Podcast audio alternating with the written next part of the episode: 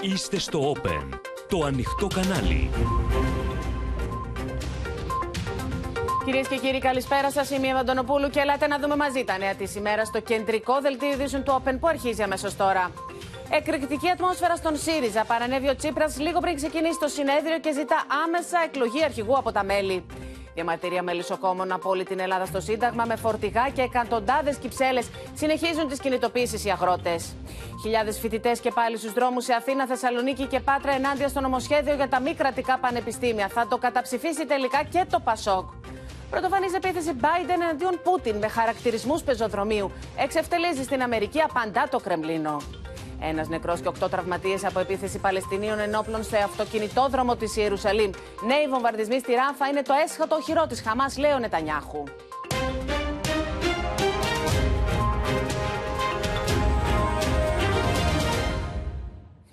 Καταιγιστικές είναι κυρίες και κύριοι εξελίξεις στον ΣΥΡΙΖΑ με μια ηχηρή παρέμβαση με εχμές προς όλους ο Αλέξης Τσίπρας, δύο ώρες πριν ξεκινήσει το συνέδριο του κόμματος, ζητά να εκλεγεί αρχηγός από την βάση και παροτρύνει τον Στέφανο Κασελάκη να απευθυνθεί εκ νέου στα μέλη και να ζητήσει ξανά ψήφο εμπιστοσύνης.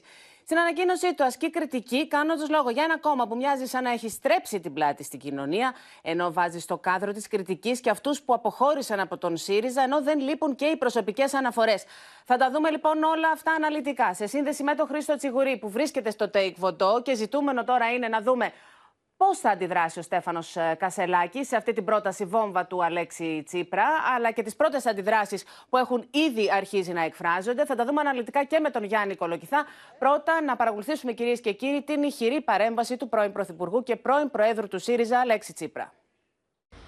Η βόμβα του Αλέξη Τσίπρα έπεσε λίγο πριν ξεκινήσει το συνέδριο του ΣΥΡΙΖΑ. Δύο ώρες πριν ο Στέφανος Κασελάκης κηρύξει τις εργασίες από το βήμα του συνεδρίου, ο πρώην Πρωθυπουργός γνωστοποιούσε ότι δεν θα παραστεί στο συνέδριο και πρότεινε ως λύση την προσφυγή στη βάση για εκλογή ηγεσίας, δείχνοντας ουσιαστικά στο Στέφανο Κασελάκη να κάνει πράξη το δίλημα που ο ίδιος έριξε ενώπιον των μελών της πολιτικής γραμματείας. Δεν είναι ώρα για χειροκροτήματα, αλλά για να υποθεί αλήθεια. Αν συνεχίσουμε έτσι, οδηγούμαστε με μαθηματική ακρίβεια στο κενό. Ο πρόεδρος έθεσε προχθές καθαρά θέμα εμπιστοσύνης στο πρόσωπό του στη συνεδρίαση της πολιτικής γραμματείας και πιστεύω ορθώς το έπραξε. Μόνο που την ψήφο εμπιστοσύνης οφείλει να τη ζητήσει από αυτούς που τον εξέλεξαν πρόεδρο και όχι από την πολιτική γραμματεία. Αντί να σερνόμαστε σε μια παρατεταμένη κρίση που οδηγεί με ακρίβεια σε νέα εκλογική συρρήκνωση, η μόνη διέξοδος είναι να δώσουμε εκ νέου το λόγο σε αυτούς που κρατήσανε και συνεχίζουν να κρατάνε όρθιο το κόμμα και την παραταξή μας, στα μέλη μας. Έτσι, ο Στέφανος Κασελάκης θα έχει τη δυνατότητα να διεκδικήσει την εμπιστοσύνη στο πρόσωπο στην ως τώρα θητεία και στο πολιτικό του σχέδιο, όχι θέτοντας ερωτήματα, αλλά δίνοντας τις δικές του απαντήσεις. Και όσοι έχουν άλλο σχέδιο θα έχουν τη δυνατότητα να καταθέσουν τις απόψεις και τις υποψηφιότητέ τους. Ο Άλεξης Τσίπρας έριξε βέλη σε πολλούς με τη δήλωσή του. Στους συντρόφους του που έφυγαν και ίδρυσαν τη Νέα Αριστερά, σε κορυφαία στελέχη του ΣΥΡΙΖΑ, αλλά και στο Στέφανο Κασελάκη. Φαινόμενα ιδιοτέλειας, ναρκισισμού, παραβίασης των αρχών της συλλογικότητας και της συντροφικότητας έχουν παραλύσει τον κομματικό οργανισμό. Αδιαφορούμε αν η κρίση στο ΣΥΡΙΖΑ δημιουργεί συνθήκες απουσίας αντιπολίτευσης και η αδιαφορία αυτή δεν αφορά έναν, αφορά πολλούς. Οι ιτημένοι των εσωκομματικών εκλογών έφυγαν ήδη από το κόμμα επειδή έχασαν τη μάχη για την ηγεσία του, αδιαφορώντας αν με τον πολυκερματισμό αυτός που κερδίζει είναι ο πολιτικός μας αντίπαλος. Ο νικητής φέρεται να ζητά λευκή επιταγή τριετίας ανεξαρτήτως αποτελέσματος στι ευρωεκλογές, προεξοφλώντας έτσι την εκλογική αποτυχία και αδιαφορώντας και αυτός για τις συνέπειές της. Ενώ άλλοι διαφωνούν στο παρασκήνιο, αλλά σκιοπηλά περιμένουν να έρθει η εκλογική αποτυχία ώστε να του τη χρεώσουν, αδιαφορώντας για το τι αυτό θα σημαίνει για την παράταξη και τη χώρα. Αν τα πράγματα είναι έτσι, δεν μπορώ ούτε να παραμείνω σιωπηλός, ούτε όμως και να παραβρεθώ σε ένα συνέδριο που έχει δρομολογηθεί ώστε να αγνοήσει τα κρίσιμα προβλήματα εν ονόματι μιας επίπλαστης αισιοδοξίας. Τέλος, ο κ. Τσίπρας αναφέρθηκε και στο δικό του ρόλο. Προσωπικά, εμένα δεν μου λείπει ούτε το βήμα ούτε το χειροκρότημα. Δεν είναι ώρα για χειροκροτήματα, αλλά για να υποθεί η αλήθεια. Θέλω να καταστήσω για άλλη μια φορά σαφές. Η ιστορία, ο λαός και η προοδευτική παράταξη με τίμησαν και με το παραπάνω. Η μόνη μου φιλοδοξία σήμερα είναι να αγωνίζομαι στο πεδίο των ιδεών για να ξαναγίνει η προοδευτική παράταξη ελπίδα για το λαό και την κοινωνία και να λαμβάνω πάντα την ευθύνη να λέω με τόλμη αυτά που πιστεύω. Πάμε λοιπόν στο Χρήστο Τσιγουρή, γιατί όλο το προηγούμενο διάστημα μέχρι και το μεσημέρι, το απόγευμα, Χρήστο, Ε, ψάχνετε οι πολιτικοί συντάκτες που παρακολουθείτε τον ΣΥΡΙΖΑ αν θα πάει ή αν δεν θα πάει ο πρώην πρόεδρος του κόμματος στο συνέδριο και τελικά μπορεί να μην πήγε, αλλά τάραξε για τα καλά τα νερά. Και επί του ο Αλέξης Τσίπρας είπε όχι στην τριετή λευκή επιταγή που είχε ζητήσει εχθές, προχθές ο Στέφανος Κασελάκης. Έτσι φαίνεται. Καταρχήν να πούμε ότι υπήρχε καταρχήν η πληροφορία, αν θυμάστε τον προηγούμενο διάστημα, ότι ο κύριος Τσίπρας θα μιλήσει στο συνέδριο του Φεβρουαρίου. Ωστόσο, όσο οι μέρες περνούσαν, Εύα και με φόντο τις συγκρούσεις που πήραν δημόσιο χαρακτήρα στο εσωτερικό του ΣΥΡΙΖΑ με αποκορύφωμα την πολιτική γραμματεία, όλο και πλήθαιναν τα ερωτήματα για το αν ο κύριος Τσίπρας τελικά θα δώσει το παρόν στο συνέδριο. Πρέπει να σου πω ότι το τελευταίο 24ωρο δεν υπήρξε ούτε μία πληροφορία που να επιβεβαιώνει την πρόθεση του κυρίου Τσίπρα να έρθει στο στάδιο του Τάε Κβον Ντο και να δώσει το παρόν. Αντίθετα, οι δίαυλοι κάποια στιγμή έπεσαν περίπου στις 12 σήμερα το μεσημέρι και μετά. Ήταν λοιπόν πιθανότατο το ενδεχόμενο ο κύριος Τσίπρας να μην δώσει το παρόν. Ε, πρέπει δεν να σας πω ότι στη διάρκεια της ημέρας επιχειρήθηκαν επικοινωνίες, άλλες απέτυχαν και άλλες επιτεύχθηκαν. Δηλαδή, λίγα λεπτά πριν τη δημοσιοποίηση της επιστολής, τα ιδιαίτερα γραφεία των δύο προέδρων φαίνεται ότι είχαν επικοινωνία με αυτή γνωστοποιείται η επικείμενη επιστολή του Αλέξη Τσίπρα, η οποία και λίγο αργότερα δόθηκε στη δημοσιότητα. Βεβαίως, νομίζω ότι μπορεί κανείς να μείνει στο περιεχόμενο της επιστολής για να καταλάβει όχι μόνο αυτό που λέει ο Τσίπρας, ότι ο κύριος Τσίπρας δεν θα δώσει το παρόν, αλλά και να εξηγήσει τους λόγους για τους οποίους επιλέγει Χριστό, να μην συμμετέχει σε αυτή τη διαδικασία. Μπορεί να μην το έδωσε το... Οδό διεξόδου κατά τη γνώμη του. Μπορεί να μην το έδωσε το παρόν ο Αλέξης Τσίπρας με φυσική παρουσία, Ωστόσο, έχει ταράξει για τα καλά τα νερά, ε, έχει αλλάξει την ατζέντα. Το συνέδριο έχει ε, καθυστερήσει να ξεκινήσει. Προφανώς και ο Στέφανος Κασαλάκης τώρα ξαναγράφει την ομιλία του για να δώσει την απάντησή του. Ε, περιμένουμε και την αντίδρασή του. Ωστόσο, όλοι εκεί στα πηγαδάκια μιλούν για αυτή την ηχηρή παρέμβαση του Αλέξη Τσίπρα. Έχουμε μια πρώτη αντίδραση από το περιβάλλον του Κασελάκη. Όχι, μέχρι τώρα οι συνεργάτες του, οι στενοί τους συνεργάτες εξηγούν ότι ο κύριος Κασελάκης ασχολείται όχι με το τι κάνει ή τι δήλωσε ο κύριος Τσίπρας, αλλά κυρίως με το τι θα πει ο ίδιος και πώς θα περιγράψει το όραμά του στα μέλη ε, του συνεδρίου. Είναι 5.000 οι σύνεδροι. Συνεπώς ασχολείται με την ομιλία του. Νομίζω, Εύα, ότι δεν θέλει ε, σπουδαία πληροφόρηση για να καταλάβει κανείς ότι μετά από αυτή την εξέλιξη αλλάζει όλος ο προγραμματισμός και σίγουρα ο κύριος Κασελάκης ε, τροποποιεί, αν όχι στο σύνολό τη τουλάχιστον κάποια μέλη της ομιλίας. Υπήρξαν κάποιοι βουλευτές; Βέβαια, πρέπει να σου πω. Ναι, ναι, ολοκλήρωση, με συγχωρείς. Βέβαια, πρέπει να σου πω ότι ε, λίγο, λίγο νωρίτερα το ερώτημα ήταν, όλα τα μάτια ήταν στραμμένα ναι. πάνω στο Στέφανο Κασελάκη και το τι θα πει. Ναι. Πώς θα απαντήσει δηλαδή στην ε, ε, άρνηση των μελών της γραμματείας να του δώσουν αυτή την τριετή ναι. χρονική επέκταση θητείας. Περίμεναν λοιπόν ότι με κάποια έκπληξη στην ομιλία του ναι. θα θέσει ένα νέο δίλημα. Τώρα όμως τα μάτια πήγαν όλα στον Αλέξη Τσίπρα και στην πρωτοβουλία του που προέτρεψε τον Στέφανο Κασελάκη να κάνει αυτό που πραγματικά ζήτησε στις αρχές της εβδομάδας ενώ μεταξύ των συνέδρων υπάρχει αμηχανία, άλλοι χαμογελούν, Άλλοι φαίνονται προβληματισμένοι. Τι συζητάνε εκεί στα πηγαδάκια, Χρήστο, και να μας πεις αν υπήρξε κάποιος βουλευτής ε, κοντά στο Στέφανο Κασελάκη που δήλωσε πως ο Αλέξης Τσίπρας μας έπιασε εξαπίνης, πως μας ευνηδίασε. Ακριβέστατα. Λίγο νωρίτερα είχαμε την ευκαιρία να συνομιλήσουμε με τον κύριο Πέτρο Παπά. Δήλωσε σοκαρισμένος.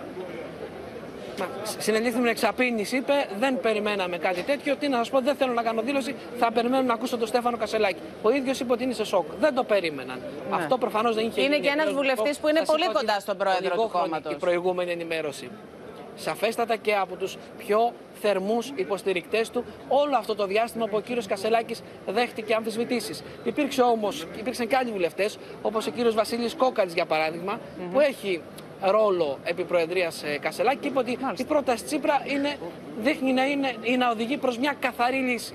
Νομίζω λοιπόν ότι μπαίνει η σφραγίδα του Αλέξη Τσίπρα με την παρέμβασή του έως τώρα στην πρώτη μέρα του συνεδρίου και βεβαίως μένει να δούμε την απάντηση Κασελάκη.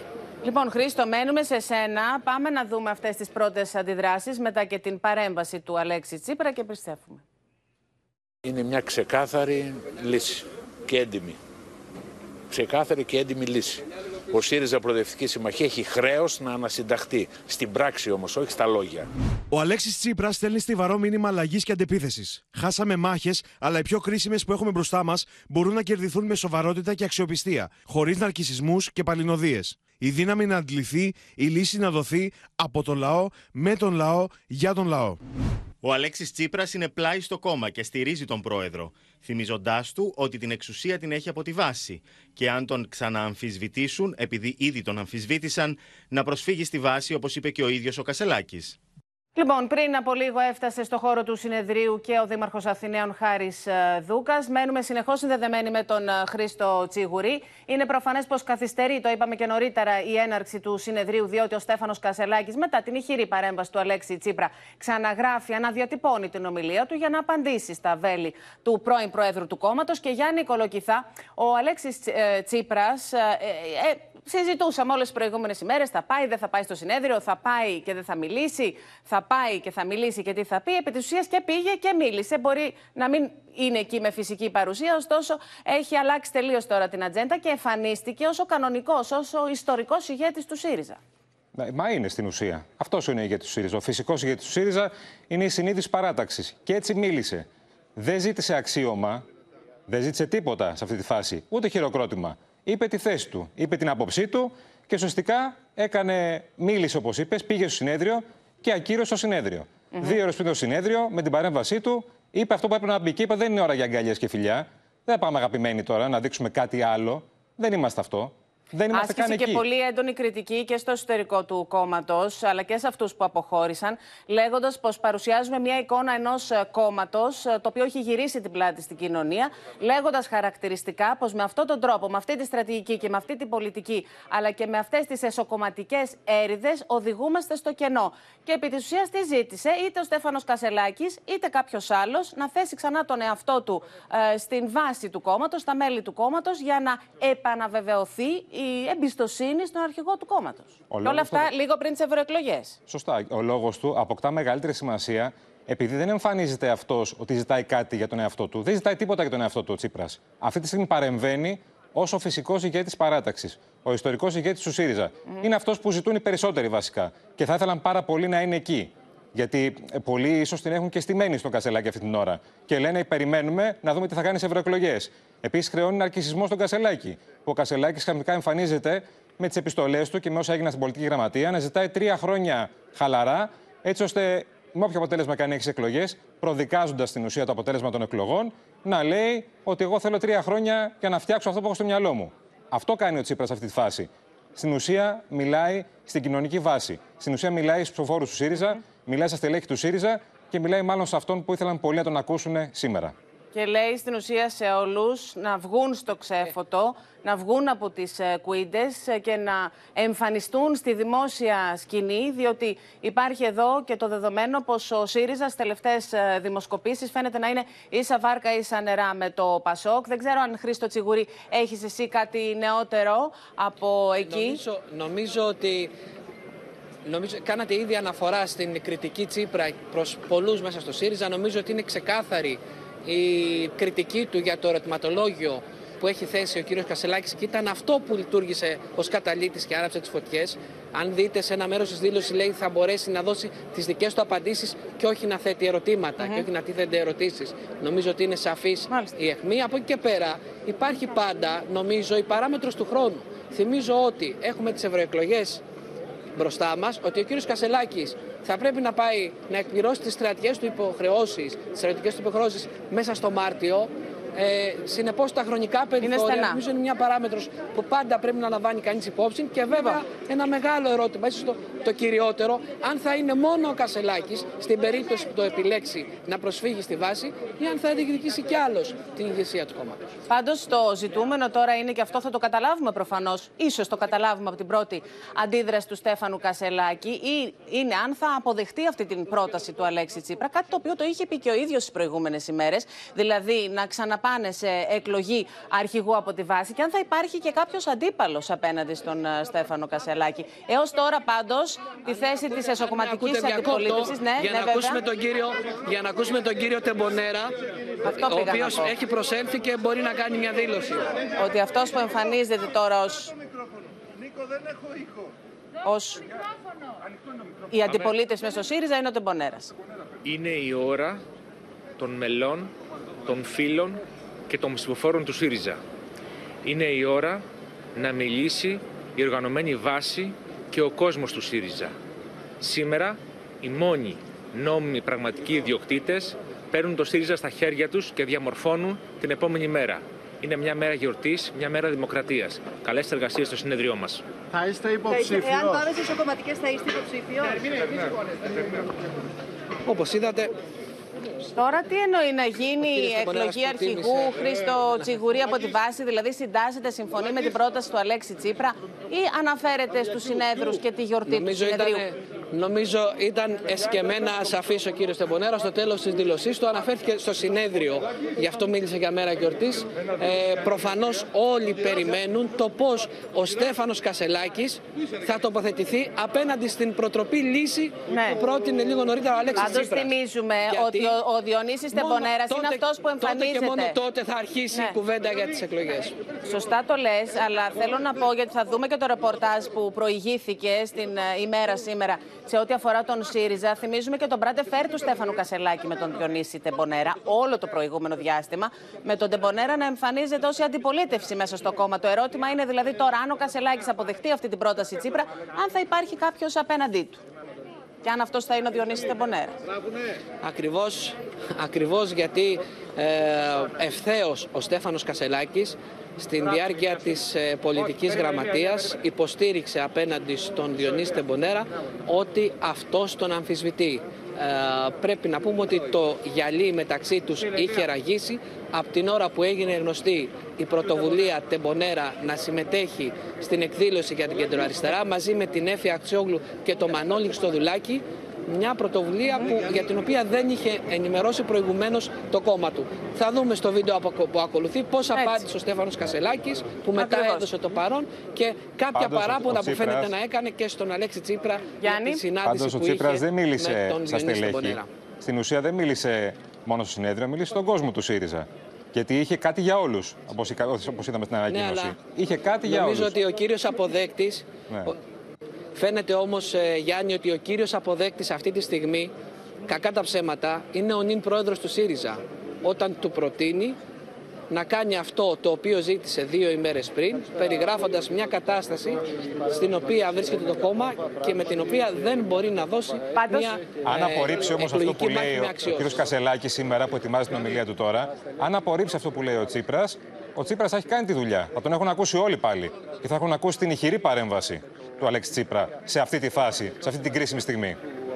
Πάντως τον έχει ακούσει η κοινωνική βάση του ΣΥΡΙΖα και αυτό Θυμίζω- προφανέστατα και έχει πολύ μεγάλη σημασία. Χρήστο, σε αφήνουμε να συνεχίσεις λίγο το ρεπορτάζ, να μαζέψεις και άλλες πληροφορίες. Θα επιστρέψουμε και στους δυο σας και πάμε να δούμε λοιπόν τι προηγήθηκε, διότι αυτή η παρέμβαση Τσίπρα, που ήρθε δύο ώρες πριν ξεκινήσει το συνέδριο, ήρθε και ενώ είχαν προηγηθεί ισχυροί κραδασμοί που είχαν οδηγήσει σε μια προσωρινή ανακοχή. Είμαστε εδώ, στο Τάε Κβον Ντο και ετοιμαζόμαστε για το τέταρτο συνέδριο του ΣΥΡΙΖΑ Προοδευτική Συμμαχία. Σε προοδευτική αντεπίθεση εν όψει του τέταρτου συνεδρίου, καλεί ο Στέφανος Κασελάκης, απευθυνόμενος όχι μόνο στους περίπου 5.000 συνέδρους, αλλά και στη βάση του κόμματος, δίνοντας το πολιτικό του στίγμα. Θα αρχίσουμε όλοι μαζί την μεγάλη πορεία για την προοδευτική αντεπίθεση. Την προοδευτική αντεπίθεση που έχει ανάγκη ο κόσμος τώρα. Η ομιλία μου είναι ανοιχτή στο κοινό. Δεν είναι μόνο για συνέδρους. Ελάτε, σας προσκαλώ, όλος ο κόσμος, μία γροθιά για να μπορέσει να υπάρχει κοινωνική δικαιοσύνη και αλληλεγγύη στην κοινωνία μας.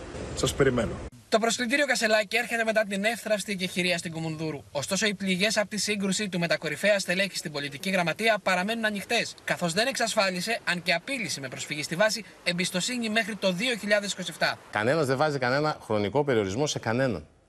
Αυτό το οποίο βεβαίως ταυτοχρόνως υπάρχει είναι ότι υπάρχει εμπιστοσύνη στον πρόεδρο και ταυτοχρόνως κανένας πρόεδρος ή μέλος της πολιτικής γραμματείας ή οτιδήποτε δεν είναι ε, μόνιμος. Όλοι κρινόμαστε. Και, Και ο ταυτοχρόνως πρόεδρος. οι ευρωεκλογές τι είναι, γιατί μέρο τη ευρωεκλογές, είναι ένα καθαρό μήνυμα της κοινωνίας σε όλα τα κόμματα. Θα φέρει το αποτέλεσμα των ευρωεκλογών ενίσχυση και διάρκεια στην ηγεσία Κασελάκη ή θα ανοίξει θέμα αλλαγής αρχηγού; Οι απόψεις στην Κουμουνδούρου διαφέρουν. Κανείς πιστεύω ότι δεν μπορεί να καταλάβει, γιατί θα πρέπει να, ο πρόεδρος να πηγαίνει στις εκλογές με τον πιστόλι στον κρόταφο. Αν πάμε σε μια νέα πολιτική γεωγραφία που ο ΣΥΡΙΖΑ ε, απολέσει σε εκλογική μάχη τη δεύτερη θέση, δεν είναι μείζον πολιτικό γεγονός. Κάνουμε πλάκα τώρα. Ωραία. είναι μείζον πολιτικό γεγονός. Το κλίμα στο εσωτερικό του κόμματος παραμένει συγκρουσιακό. Οι περισσότεροι είναι με το όπλο παραπόδα καθώς παρά την εκεχηρία της Τρίτης, τα όσα υπόθηκαν στη φορτισμένη συνεδρία της πολιτικής γραμματείας δείχνουν καχυποψία της ηγεσίας. Παρά το ότι τα στελέχη δεν έβαλαν θέμα εμπιστοσύνης για τον πρόεδρο. Ενδεικτικό της καχυποψίας που επικρατεί είναι το γεγονός ότι στην επίμαχη συνεδρίαση της πολιτικής γραμματείας ο Γιώργος Βασιλιάδης έφτασε στο σημείο της παρέτησης, η οποία κατά πληροφορίες ανακλήθηκε επειδή είχε ενοχληθεί, καθώς αν και αναπληρωτής γραμματέας δεν είχε πρόσβαση στο ηλεκτρονικό ερωτηματολόγιο που από την ηγεσία τέθηκε προς τα μέλη του κόμματος μέσα στους πλατφόρμα. Ενοχλημένος ο κ. Βασιλιάδης εμφανίστηκε και για συμπεριφορές από στενούς συνεργάτες του Προέδρου εναντίον του. Άλλη το κόμπος παραμένει στην Κουμουνδούρου και η σχέση Κασελάκη-Τεμπονέρα που προδιαγράφεται εκρηκτική. Δεν είναι μόνο η υποψία για αμφισβήτηση της ηγεσίας που εξέφρασε στο στέλεχος του ΣΥΡΙΖΑ ο πρόεδρος, αλλά και ένας διάλογος μεταξύ τους που εξηγεί ίσως το φορτισμένο κλίμα στην πολιτική γραμματεία, αφού ο διάλογος αυτός αποκάλυψε πως με απόφαση Κασελάκη έλαβε τέλος η επαγγελματική συνεργασία Τεμπονέρα με το γραφείο της κοινοβουλευτικής ομάδας. Διονύση, είσαι καλός εργατολόγος. Σου ζητώ να συστρατευτείς μαζί μου μέχρι τις εθνικές εκλογές. Έχεις κάνει πολύ καλή δουλειά με το δίκτυο συνταξιούχων. Η εμπιστοσύνη αποδεικνύεται όχι με λόγια, αλλά με πράξεις. Μου τηλεφώνησε ο διευθυντής σου, εκ μέρους σου και μου ζήτησε να διακόψω τη συνεργασία μου με την κοινοβουλευτική ομάδα που καθημερινά ασχολούμαι. Συνομιλητές του Διονύση Τεμπονέρα ερμηνεύουν την απόφαση για διακοπή της συνεργασίας ως απάντηση της ηγεσίας στην εκδήλωση για την κεντροαριστερά, η οποία αρχικά είχε ενοχλήσει την Κουμουνδούρου, μέχρι να δώσει το παρόν ο ίδιος ο Στέφανος Κασελάκης. Γυρίζουμε σελίδα για οτιδήποτε νεότερο. Θα συνδεθούμε και πάλι με το Τεκβοντό όταν έχουμε την πρώτη αντίδραση από τον ε, Στέφανο Κασελάκη. Τώρα στους δρόμους για 7η εβδομάδα βγήκαν σήμερα οι φοιτητές για να διαδηλώσουν κατά του νομοσχεδίου για τα μη κρατικά πανεπιστήμια. Δυναμικό παρόν έδωσαν οι φοιτητές και στην Πάτρα και τη Θεσσαλονίκη, ενώ επεισόδια ξέσπασαν στο Αριστοτέλειο Πανεπιστήμιο αμέσως μετά το πανεκπαιδευτικό συλλαλητήριο.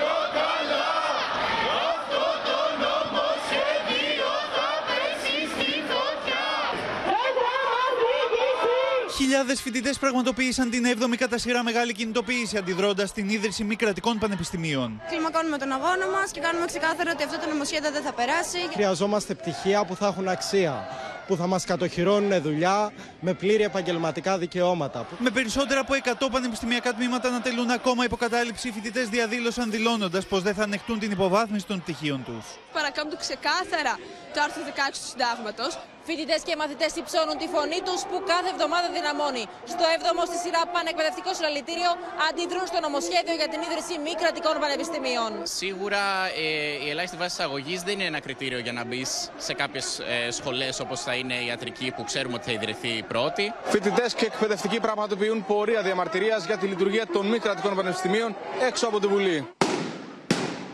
Στη Θεσσαλονίκη, μετά το τέλος της μεγάλης φοιτητικής διαδήλωσης, κουκουλοφόροι έβαλαν φωτιές σε κάδους και επιτέθηκαν με πέτρες και αντικείμενα κατά των αστυνομικών δυνάμεων. Δεκάδες αντιξιαστές έχουν χρησιμοποιήσει ως ορμητήριο το Αριστοτέλειο Πανεπιστήμιο και εκτοξεύουν αντικείμενα προς αστυνομικές δυνάμεις με τις δημιουργίες των μάτων να απαντούν με χειρομοβίδες κότου λάμψη και περιορισμένη χρήση χημικών. Το ραντεβού των φοιτητικών συλλόγων δόθηκε στην Καμάρα μόλις λίγα 24 ώρα μετά την επιχείρηση εκένωσης της κατάληψης νομικής του Αριστοτελείου Πανεπιστημίου. Παλεύουμε για δημόσια, για αποκλειστικά δημόσια και πραγματικά δωρεάν παιδεία.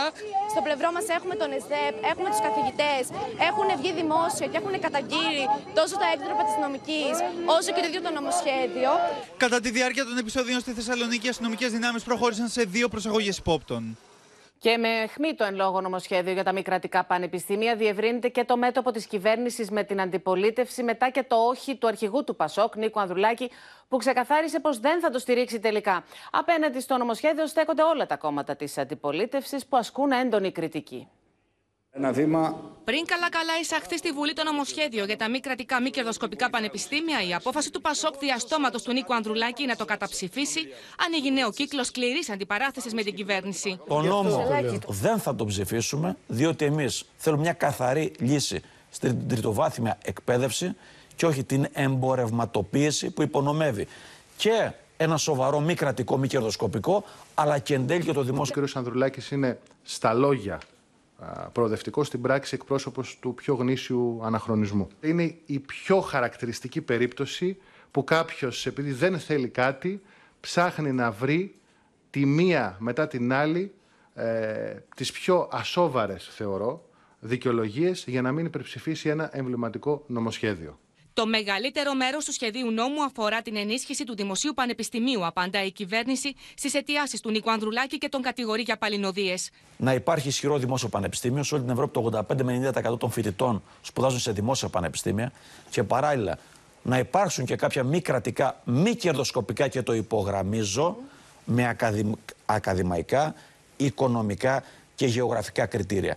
Δεν μπορεί να γίνει ένας νόμος που θα έρθουν όλα τα μη κρατικά κερδοσκοπικά, γιατί αυτό κάνουν με franchising, στο λεκανοπέδιο. Αντί να κάνει χαρακτηρισμούς, δεν θα ήταν πιο απλό να τοποθετηθεί σε ένα ξεκάθαρο εδώ ερώτημα. Τα Ελληνόπουλα στα, πάνε σε ιδιωτικά πανεπιστήμια, στη Λευκοσία, Σόφια, σε όλο τον κόσμο. Τι μας λέει ο κ. Ανδρουλάκης και σύμπασα η αριστερά, τι μας λέει, να μην ισχύει αυτό. Αυτό να μην γίνεται. Να πηγαίνουμε στις Βρυξέλλες, Λευκοσία, Ζόφια. Λέει αλλά όχι να, να υπάρξουν στην κάποια Αθήνα, μη κρατικά, στην μη Αθήνα κερδοσκοπικά. Και στη Θεσσαλονίκη. Αλλά...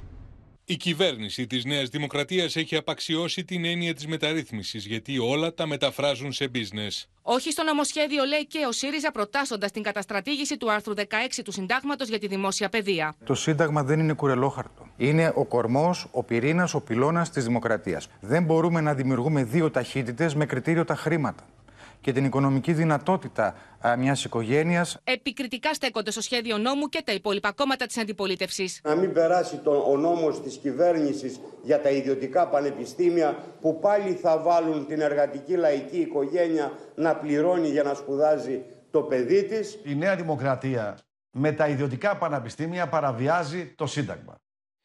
Τους φοιτητές υποδέχτηκαν σήμερα στο Σύνταγμα και οι μελισσοκόμοι που είχαν συγκεντρωθεί από νωρίς στο κέντρο της Αθήνας και φώναξαν συνθήματα κοινού αγώνα με τους φοιτητές. Οι μελισσοκόμοι, όπως θα δείτε, φορώντας στολές εργασίας, άναψαν τα καπνιστήρια και διαμαρτυρήθηκαν για το υψηλό κόστος παραγωγής αλλά και για τις ελληνοποιήσει.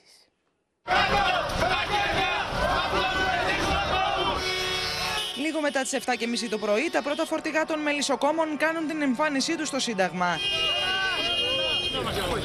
Έχοντας αναμένα καπνιστήρια και κυψέλες με λισοκόμοι από όλη την Ελλάδα, κρούν το κόδωνα του κινδύνου στην κυβέρνηση ζητώντας λύσεις σε σοβαρά ζητήματα όπως το υψηλό κόστος παραγωγής και τις ελληνοποιήσεις μελιού. Πριν το ευρώ, το μέλι πάλι είχε ένα χιλιάρικο, χίλιες δραχμές. Και μετά το ευρώ δεν έχει ξεπεράσει τα 4 ευρώ.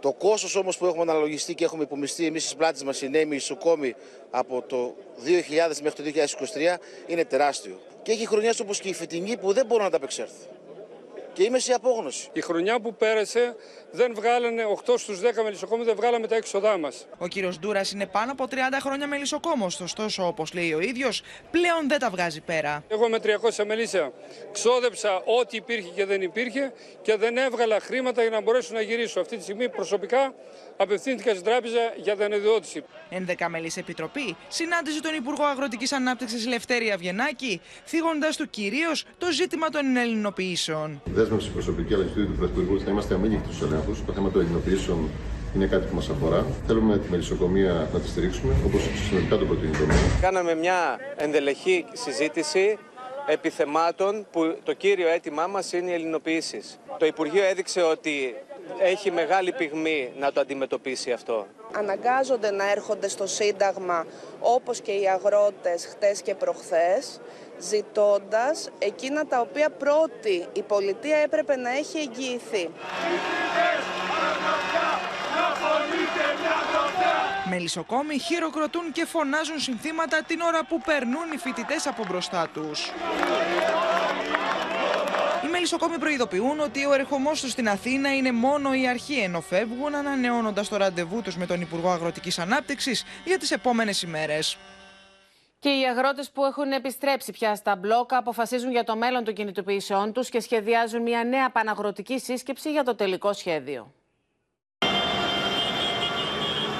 Λίγο πριν τις 3 το μεσημέρι, οι αγρότες από τον κόμβο του Πλατικά μου επέστρεψαν στον μπλόκο για να αποφασίσουν τις επόμενες κινήσεις τους. Φτάσαμε στη Λάρισα με μεγάλη κούραση. Πιστεύουμε να δικαιωθούμε. Κουρασμένοι αλλά αισιόδοξοι ότι θα δικαιωθούν, εμφανίζονται οι Θεσσαλοί αγρότε που επέστρεψαν στα μπλόκα τους 2-24 ώρα μετά το ογκώδες παραγροτικό συλλαλητήριο στην πλατεία Συντάγματος. Είδαμε από τη λεωφόρο Αθηνών μέχρι, μέχρι και το Σύνταγμα όλο τον κόσμο να χειροκροτεί. Δεν ακούσαμε ούτε έναν να μας κατηγορεί. Αλλά δυστυχώς αυτοί που πρέπει να μας ακούσουν δεν μας ακούν. Σε σύσκεψη που άρχισε αμέσως μετά την αφήξή τους στον Πλατήκαμπο, οι αγρότες αποφάσισαν συνέχιση των κινητοποιήσεών τους μέχρι τη Σύνοδο των Υπουργών Γεωργίας της Ευρωπαϊκής Ένωσης στι Βρυξέλλες για την αναθεώρηση της νέας κοινής αγροτικής πολιτικής στις 26 Φεβρουαρίου. Θα δούμε και τη δυνατότητα της ε, συντονισμού με τα υπόλοιπα μπλόκα να κάνουμε κάποιες δράσεις οι οποίες θα αναδείχνουν την αποφασιστικότητά μας για λύσεις και με ενίσχυση όμως τον μπλόκο. Κινητοποίησει μέχρι την ερχόμενη Δευτέρα έχουν αποφασίσει και οι αγρότες από τον μπλόκο στο τελωνίο των Ευζώνων. Περιμένοντας από τον Υπουργό Αγροτικής Ανάπτυξης να επιστρέψει από τις Βρυξέλλες με κέρδη για τον πρωτογενή τομέα. Να τον δώσουμε ένα χαρτί να έχει στο μανίκι ότι ακόμα οι αγρότες είναι στους δρόμους στην Ελλάδα. Και θα περιμένουμε να έρθει με κάτι νεότερο, κάτι ευχάριστο. Στι αγροτικές κινητοποίησεις αναφέρθηκε ο Δημήτρης Κουτσούμπας κατά την περιοδία του στην Εντελοκαρνανία στρέφοντας τα πειρά του στον Πρωθυπουργό. Μιλάει για τις αντοχές της οικονομίας, ότι πού να βρει τα λεφτά, ότι έχει περιορισμούς και άλλα. Λεφτά βρίσκει για να δίνει στους εφοπλιστές και στους βιομήχανους, στους μεγαλεμπόρους και στους μεσάζοντες. Την ίδια ώρα οι αγρότες του Εύρου προετοιμάζουν μηχανοκίνητη πορεία στο κέντρο της Αλεξανδρούπολης την ερχόμενη Τετάρτη με τη συμμετοχή των τοπικών φορέων. Και πάμε να δούμε λοιπόν ποιες είναι οι προθέσεις των αγροτών. Από εδώ και στο εξής, έχουμε συνδεθεί με την Αναστασία Αργυριάδου στην Μαθία. Και Άρη Κουτσιούκη, βρίσκεσαι στον πλατήκαπο Καρδίτσας, εκεί που είναι το κέντρο των αποφάσεων. Να δούμε τι καταλαβαίνεις, τι θα κάνουν από εδώ και στο εξής οι αγρότες. Οι αγρότες από τη Θεσσαλία, Εύα, επέστρεψαν στα μπλόκα μετά την κινητοποίηση της Αθήνας και όπως βλέπετε, ήδη αυτή την ώρα έχουν συνέλευση για να αποφασίσουν τις επόμενες κινήσεις τους. Και εδώ ακούγονται φωνές που ζητούν κλιμάκωση των κινητοποιήσεων με διαφορετικές μορφές, παραμονή στα μπλόκα. Άλλοι ζητούν μάλιστα παράλληλες δράσεις μέσα στις πόλεις. Το βλέμμα τους είναι στραμμένο στη Σύνοδο των Υπουργών Γεωργίας της Ευρωπαϊκής Ένωσης την ερχόμενη Δευτέρα στις ε, Βρυξέλλες. Ήδη νωρίτερα είδαμε στον πλατήκα που οι συνάδελφοί τους αποφάσισαν να παραμείνουν σε θέσεις μάχης και να ενισχύσουν τις δυνάμεις τους με νέα τρακτέρ στο μπλόκο που αναμένεται να φτάσουν στο σημείο τις επόμενες ώρες. Ανάλογες εισηγήσεις έχουμε και εδώ στην Καρδίτσα. Περιμένουμε τις αποφάσεις. Πάμε και στην Αναστασία Αργυριάδου, στην Ημαθία, για να δούμε ποιο είναι το κλίμα εκεί, ποιες είναι οι διαθέσεις των αγροτών στην Ημαθία.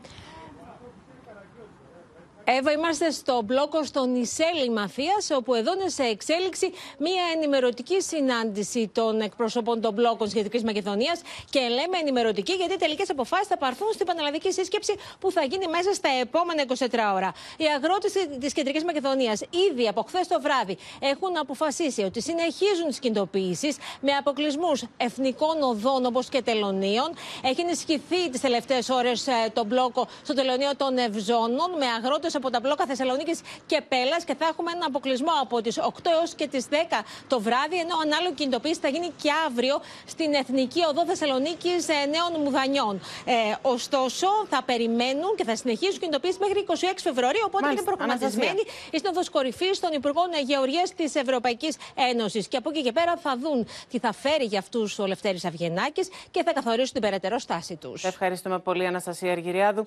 Αλλάζουμε θέμα τώρα. Σύσσωμη αντιπολίτευση είπε όχι στις αλλαγές που έφερε η κυβέρνηση στους ποινικούς κώδικες, με την αντιπαράθεση να κορυφώθηκε νωρίτερα σήμερα στη συζήτηση στην Ολομέλεια της Βουλής. Πριν από λίγο, το σχέδιο νόμου ψηφίστηκε επί της αρχής μόνο από την πλειοψηφία. Με στόχο την επιτάχυνση της δικαιοσύνης, τον εξυγχρονισμό και την αποτελεσματικότητα της ποινικής δίκης, την προστασία των ανηλίκων, τον εξορθολογισμό των ποινών και την αντιμετώπιση εγκλημάτων με σοβαρές κοινωνικές προεκτάσεις. Οι αλλαγές της κυβέρνησης στου ποινικούς κώδικες ξεσήκωσαν την αντιπολίτευση με την αντιπαράθεση να χτυπάει σήμερα κόκκινο στην Ολομέλεια της Βουλής. Στο σχέδιο νόμου προβλέπεται μεταξύ άλλων η αναστολή της έκθεσης της ποινής μόνο για ποινές μέχρι ένα έτος. Για ποινές από 2 έως 3 έτη θα εκτίεται ποινή έως 6 μήνες. Μία αναβολή αναϋπόθεση και αύξηση του ανωτάτου ορίου κάθεξης για τα κακουργήματα από τα 15 στα 20 χρόνια με τις διατάξεις που προβλέπεται για μερική έκτηση των ποινών και επιπλή με ε, αδικημάτων θα υπάρξει σώρευση των κρατουμένων. Έρχεστε σήμερα εδώ σε μία ρελάνς υπενθύμησης ότι είστε η δεξιά της δεκαετίας του 50 ως ένα αντιστάθμισμα στο νομοσχέδιο το οποίο φέρατε για την ισότητα στον πολιτικό γάμο. Η αντιπολίτευση λέει όχι στις επικείμενες διατάξεις, επικαλούμενη και τη μακρά αποχή των δικηγορικών συλλόγων, οι οποίοι διαφωνούν με το νομοσχέδιο. Ο Υπουργός Δικαιοσύνης ήρθε σε αντιπαράθεση πολλές φορές με τους κομματικούς του αντιπάλους. Εσείς ως σημητικός, ως άνθρωπος δηλαδή του Σιμίτη, γιατί δεν είστε Νέα Δημοκρατία, ούτε αυτής της μεγάλης παρατάξεως του Κωνσταντίνου Καραμαλή μέλος ήσασταν ποτέ. Όταν σας ψηφίζουν αυτοί που καταγγέλλετε για ακροδεξιούς στα νομοσχέδια που σας βολεύουν είναι καλή η ακροδεξία αυτή εκεί πίσω. Και όταν διαφώνησα με το κόμμα μου, παρέδωσα τη βουλευτική μου έδρα στο κόμμα μου.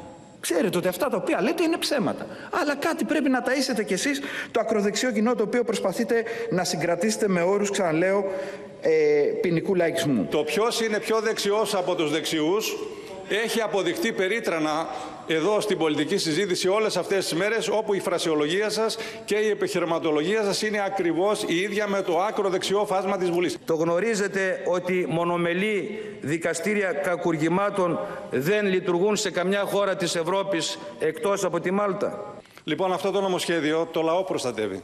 Και επειδή μιλάτε συνέχεια για τα τέμπη με κροκοδίλια δάκρυα, γιατί αρνείστε να ψηφίσετε τη διάταξη για να γίνει δίκη γρήγορα; Ένα από τα θέματα που απασχολούν είναι το γενικευμένο, διαδεδομένο αίσθημα αδικίας.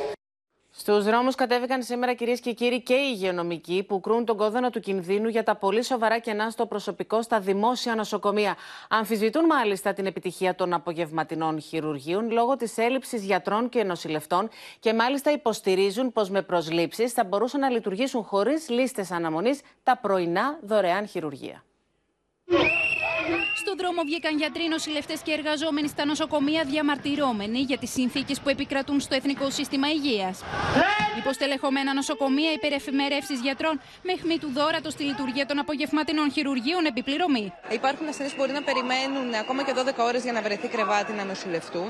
Έχουμε πάρα πολλές ελλείψεις σε προσωπικό όλων των ειδικοτήτων. Δουλεύοντας ακόμα σε κάθε γενική, πολλές φορές και 36 ώρες συνεχόμενα, ειδικά οι γιατροί, πώς θα βγει πάνω σε αυτό τα απογευματινά επιπληρωμή χειρουργία, ενώ είναι εξοντωμένο το προσωπικό. Με το 40% των χειρουργικών αιθουσών στα νοσοκομεία της χώρας να είναι κλειστές εξαιτίας της έλλειψης προσωπικού, οι υγειονομικοί αναρωτιούνται με ποιους αναισθησιολόγους και σε ποια χειρουργικά τραπέζια θα γίνουν αυτές οι επεμβάσεις. Στο Αττικό νοσοκομείο που είμαι εγώ, έχουμε 14 χειρουργικές αίθουσες και αυτή τη στιγμή λειτουργούν 7 λόγω έλλειψης νοσηλευτικού βοηθητικού και ανοσιολόγων. Όταν υπάρχει αναλογία νοσηλευτή προς ε, ε, ασθενή. Και είναι ένας ή δύο νοσηλευτές για 35-40 ασθενείς, άρα καταλαβαίνετε ότι οι συνθήκες εργασίας και οι συνθήκες νοσηλεία που προσφέρουμε είναι επισφαλείς. Προτείνουν προσλήψεις ιατρικού και νοσηλευτικού προσωπικού με επιπλέον κίνητρα ώστε να αυξηθούν τα δωρεάν πρωινά χειρουργεία. Να προσλάβει προσωπικό να λειτουργήσουν οι κλειστές χειρουργικές αίθουσες του νοσοκομείου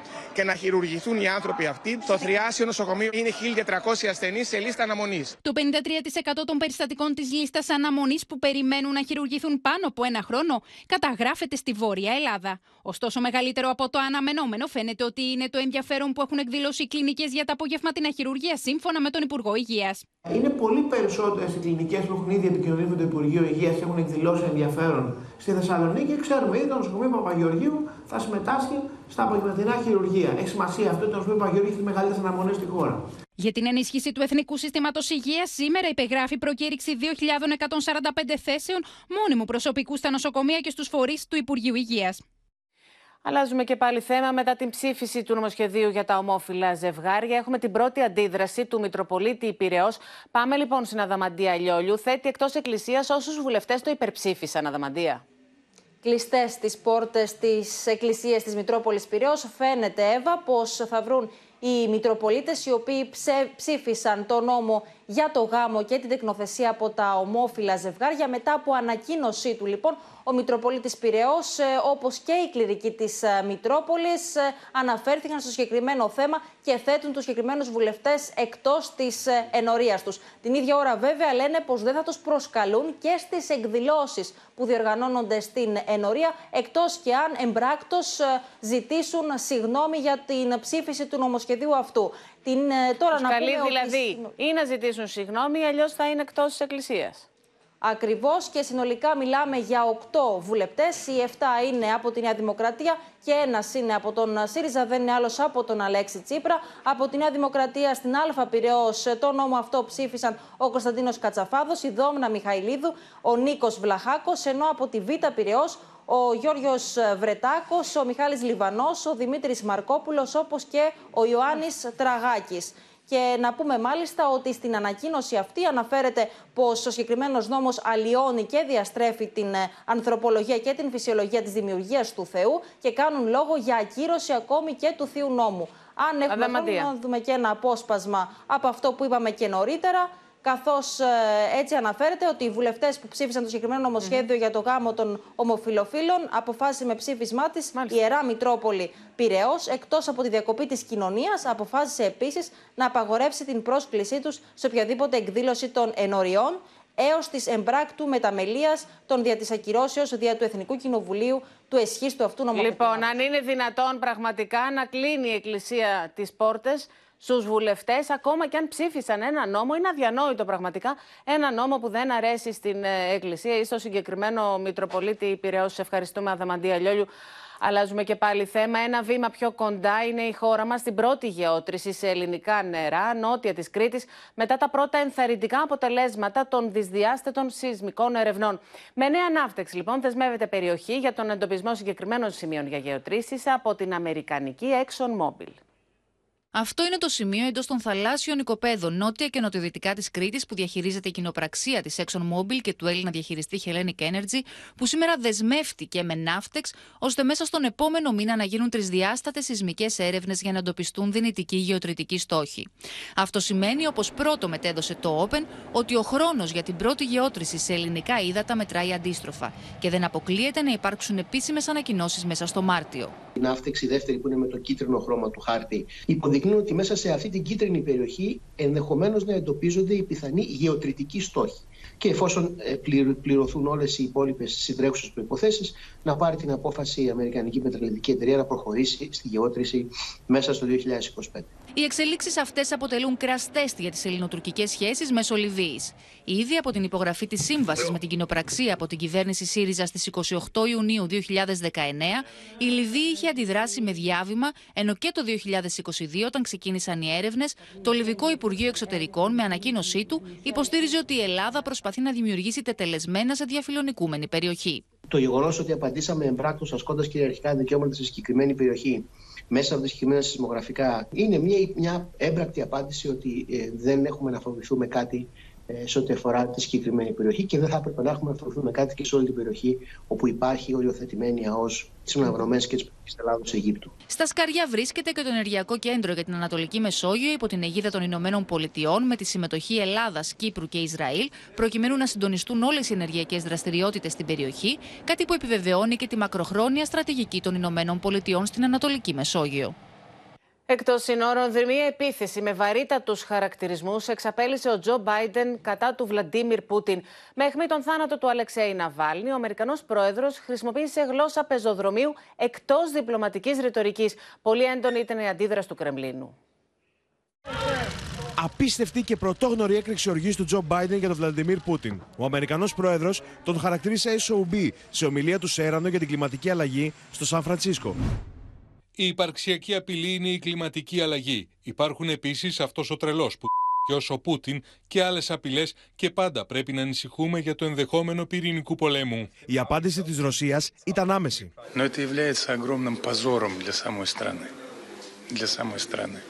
Я имею в виду для Соединенных Штатов Америки. То есть, если президент такой страны использует такую лекцию, ну, это стыдно должно быть. Понятно, что господин Байден э, демонстрирует в угоду внутриполитическим интересам поведение в стиле голливудского ковбоя. Ему бы это очень хотелось. Την επόμενη φορά που ο Τζο Μπάιντεν θα αποφασίσει να χρησιμοποιήσει τον όρο Γιος, βοηθήστε τον να θυμηθεί ότι οι Αμερικανοί τον ταυτίζουν περισσότερο με τον δικό του απόγονο, τον Χάντερ Μπάιντεν. Ο Τζο Μπάιντεν έχει αποκαλέσει χασάπη και εγκληματία πολέμου τον Βλαντιμίρ Πούτιν στο παρελθόν. Όσο το Κρεμλίνο απαντούσε στον Τζο Μπάιντεν, ο Βλαντιμίρ Πούτιν έκανε επίδειξη δύναμης. Ο Ρώσος πρόεδρος ήταν μέσα στην παρθενική πτήση του στρατηγικού βομβαρδιστικού αεροσκάφους TU-160M της Ρωσίας.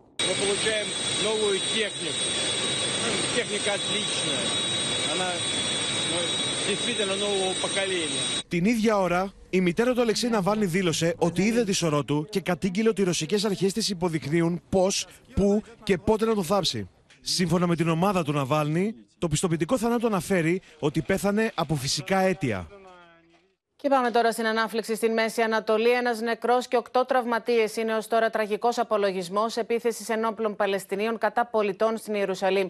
Το Ισραήλ έπληξε το κτίριο των γιατρών χωρίς σύνορα στη Γάζα. Ένοπλος άνοιξε επίση αυτοκινητόδρομο στην Ιερουσαλήμ ευνηδιάζοντας τους πάντες. Από τους πυροβολισμούς, τουλάχιστον έξι άνθρωποι τραυματίστηκαν. Στο σημείο, έσπευσαν αμέσως Ισραηλινές δυνάμεις και εξουδετερώσαν το δράστη. Λίγες ώρες πριν, είχε προηγηθεί φωνική επίθεση από τον Ισραηλινό στρατό στη Λιωρίδα της Γάζας, όταν άρμα μάχης άνοιξε πύρ προς κτίριο, το οποίο στεγάζει τους γιατρούς χωρίς σύνορα. Από την επίθεση, τουλάχιστον δύο άτομα έχασαν τη ζωή τους. Την ίδια ώρα, η πλειοψηφία των Ισραηλινών δεν πιστεύει πως η χώρα τους στο τέλος θα καταφέρει μια μεγάλη επικράτηση στη Λωρίδα της Γάζας απέναντι στη Χαμάς. Αρκετοί μάλιστα είναι αυτοί οι οποίοι διαφωνούν με την πολιτική του Νετανιάχου, αλλά και την αδιάλακτη στάση του, η οποία υπονομεύει το μέλλον των 100 και πλέον ομήρων που βρίσκονται στα χέρια της Παλαιστινιακής Οργάνωσης. Η συμπεριφορά του Ισραηλινού Πρωθυπουργού προκαλεί εντάσεις στην πολιτική σκηνή του Ισραήλ, με τον κόσμο να βγαίνει στους δρόμους Ιερουσαλήμ για άλλη μια φορά ζητώντας δικαίωση.